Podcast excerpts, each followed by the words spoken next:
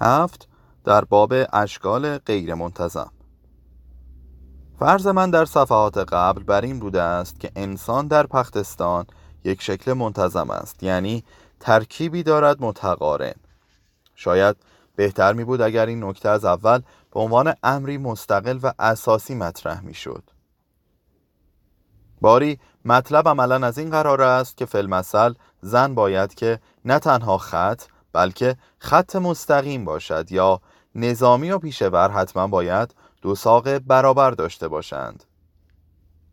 تاجر بودن مستلزم داشتن سه زلع برابر است. حقوقدانها قشری که حقیر به آن تعلق دارم چهار زلع برابر دارند و پهلوهای کثیر الازلا همه باید همسان باشد. طول ازلا البته بسته به سن است. یک دختر نوزاد نزدیک به یک اینچ درازا دارد. حالان که طول بسیاری نسوان بالا بلند به یک با یعنی دوازده اینچ هم می‌رسد. آهاد زکور در تمامی قشرها آنها که به سن بلوغ رسیدند هر یک از لایی مجموعاً به طول دو پا یا کمی بیشتر دارند. اما اندازه پهلوهای ما در این مرحله مطرح نیست. صحبت از تصاوی آن ازلا است. حیات اجتماعی پختستان یک سر بر این اصل اساسی استوار است که طبیعت خواهان تصاوی ازلا در تمامی اشکال است و برای درک این معنی دقت چندانی لازم نیست. پهلوهامان اگر نابرابر می بود گوشه هامان هم نابرابر می شد و در این صورت به جای آنکه به لمسی یا نگاهی بر زاویه‌ای شکل کسی را تمیز دهیم می بایستی زاویه های او را تک تک لمس کنیم عمر اما کوتاهتر از آن است که به چنین شیوه پرملالی طی شود. در یک چنین احوالی علم شناخت بسری یک سره از یادها خواهد رفت. لمس کردن به عنوان هنر چندان دوام نخواهد کرد. مراوده به کاری پرخطر یا ناممکن مبدل خواهد شد. پیشبینی و حس اعتماد معنی خود را از دست خواهد داد. حتی حفظ ساده ترین روابط اجتماعی به دلیل سلب امنیت دیگر مقدور نخواهد بود. خلاصه آنکه تمدن به بربریت رجعت خواهد کرد. من آیا تندتر از آن میتازم که بتوانم خواننده را همراه خود به چنین نتایج مشهودی راه برشوم یک لحظه تفکر. ضمن توجه به مثالی از زندگانی روزانه بر هر کسی معلوم می دارد که نظام اجتماع ما مستقر بر اصل انتظام یا تصاوی گوشه هاست. در خیابان با دو تن برخورد می‌کنی به نگاهی بر زاویه هاشان و پهلوهای رو در تاریشان فورا می‌فهمی که کاسبند و نهار را به خانه دعوتشان می‌کنی. مطمئن هستی که مشکلی در پیش نیست. چون با تقریب یکی دو اینچ میدانی که یک مثلث رشید بالغ چه مقداری جا اشغال می کند حال اگر در این میان رأس منتظم و نجیب مهمانی متوازی الازلایی را به قطر دوازده یا سیزده اینچ به دنبال داشته باشد فکر کن چه خواهد شد. فرض کن که چنین افریتی لای در خانت گیر کند. با او چه می کنی؟ نکند دارم درایت خوانندگان حجمستانی را دست کم می‌گیرم و بی جهت جزئیاتی را ردیف می کنم که خود بر آنها به درستی واقفند. مسلم است که در چنان شرایط نامیمونی تنها یک زاویه را سنجیدن کافی نیست. عمر باید مدام به لمس کردن این و آن و مساحی محیط آشنایان بگذرد.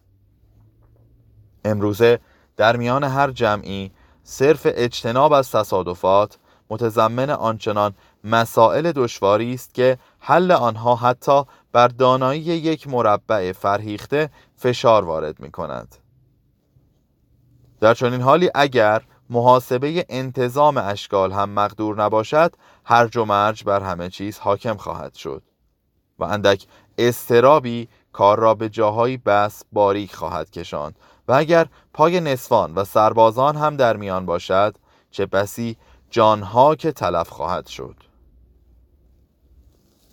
اینجاست که مسلحت با طبیعت دمساز شده. مهر قبول بر انتظام ترکیب نهاده.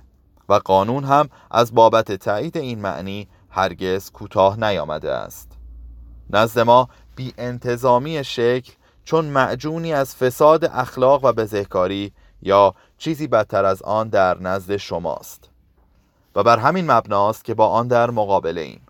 البته کم نیستند شبه پراکنانی که بی انتظامی هندسی و اخلاقی را با هم در همه حال مرتبط نمی دانند و در این باره یک چنین استدلالی می کنند یک شکل نامنتظم از بد و تولد مورد لعن والدین و تعن برادران و خواهران است.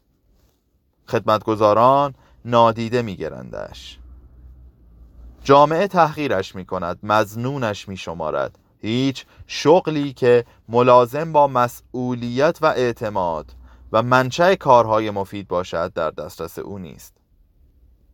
پلیس حرکاتش را یک یک زیر نظر دارد تا روزی که به سن رشد برسد و خود را به معاینه بسپارد.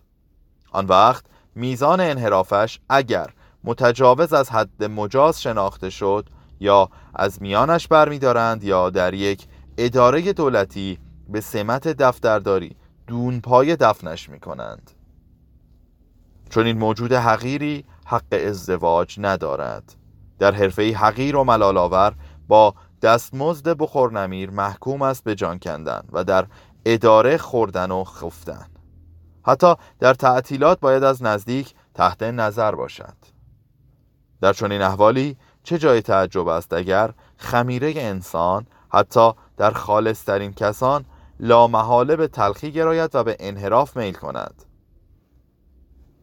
این نحوه استدلال ولو معقول و موجه اثری نه در من دارد نه در داناترین دولتیان پختستان.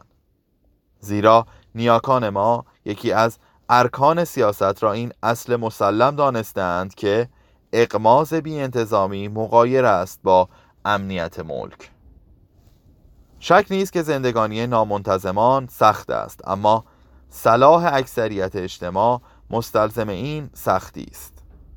اگر کسی با پیشی سه گوشه و پسی چند بر به زندگی و تولید امثالی از خود نامنتظمتر مجاز باشد تکلیف هنرها و فنون چه خواهد شد آیا به خاطر این چنین افریتی باید خانه ها و درها و معابد پختستان را تغییر داد؟ آیا قبل از ورود مردها به سالن های تئاتر و تالارهای سخنرانی معمورین باید محیط تک تک آنها را مساحی کنند؟ آیا نباید نامنتظمان را از خدمت نظام معاف کنیم؟ اگر نکنیم آیا اطمینانی هست که در صفوف هم قطارانشان اخلال نکنند؟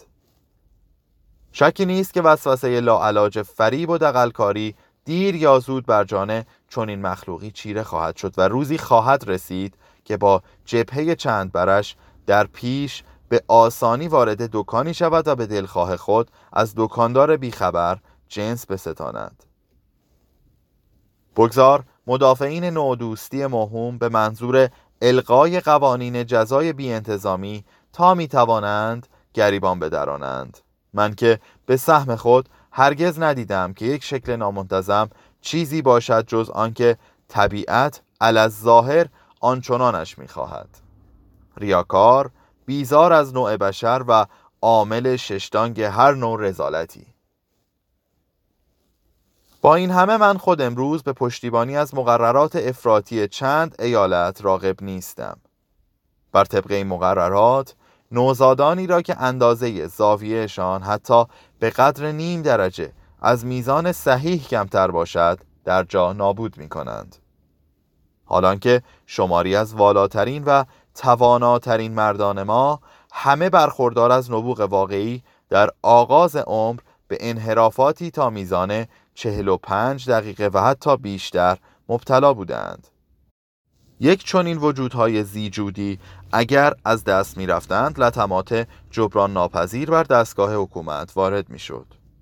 در این میان به واسطه کوتاه کردنها، دراز کردنها، از هم گشودنها، به هم پیوستنها و دیگر تمهیدات جراحی و غذایی که به درمان تقریبی یا کامل بی انتظامی مجر می شود هنر تبابت به کسب افتخارات عظیم نائل آمده است. پس من در عین طرفداری از یک طریق میانه شخصا هیچ گونه حد فاصله مطلق یا ثابتی را تعیین نمی کنم. اما چه بهتر که وقتی کالبد شروع به سفت شدن کرد و شورای تبابت درمان را نامحتمل شناخت کودک نامنتظم به شیوه مشفقانه بیدردی معدوم شود. صفحه 86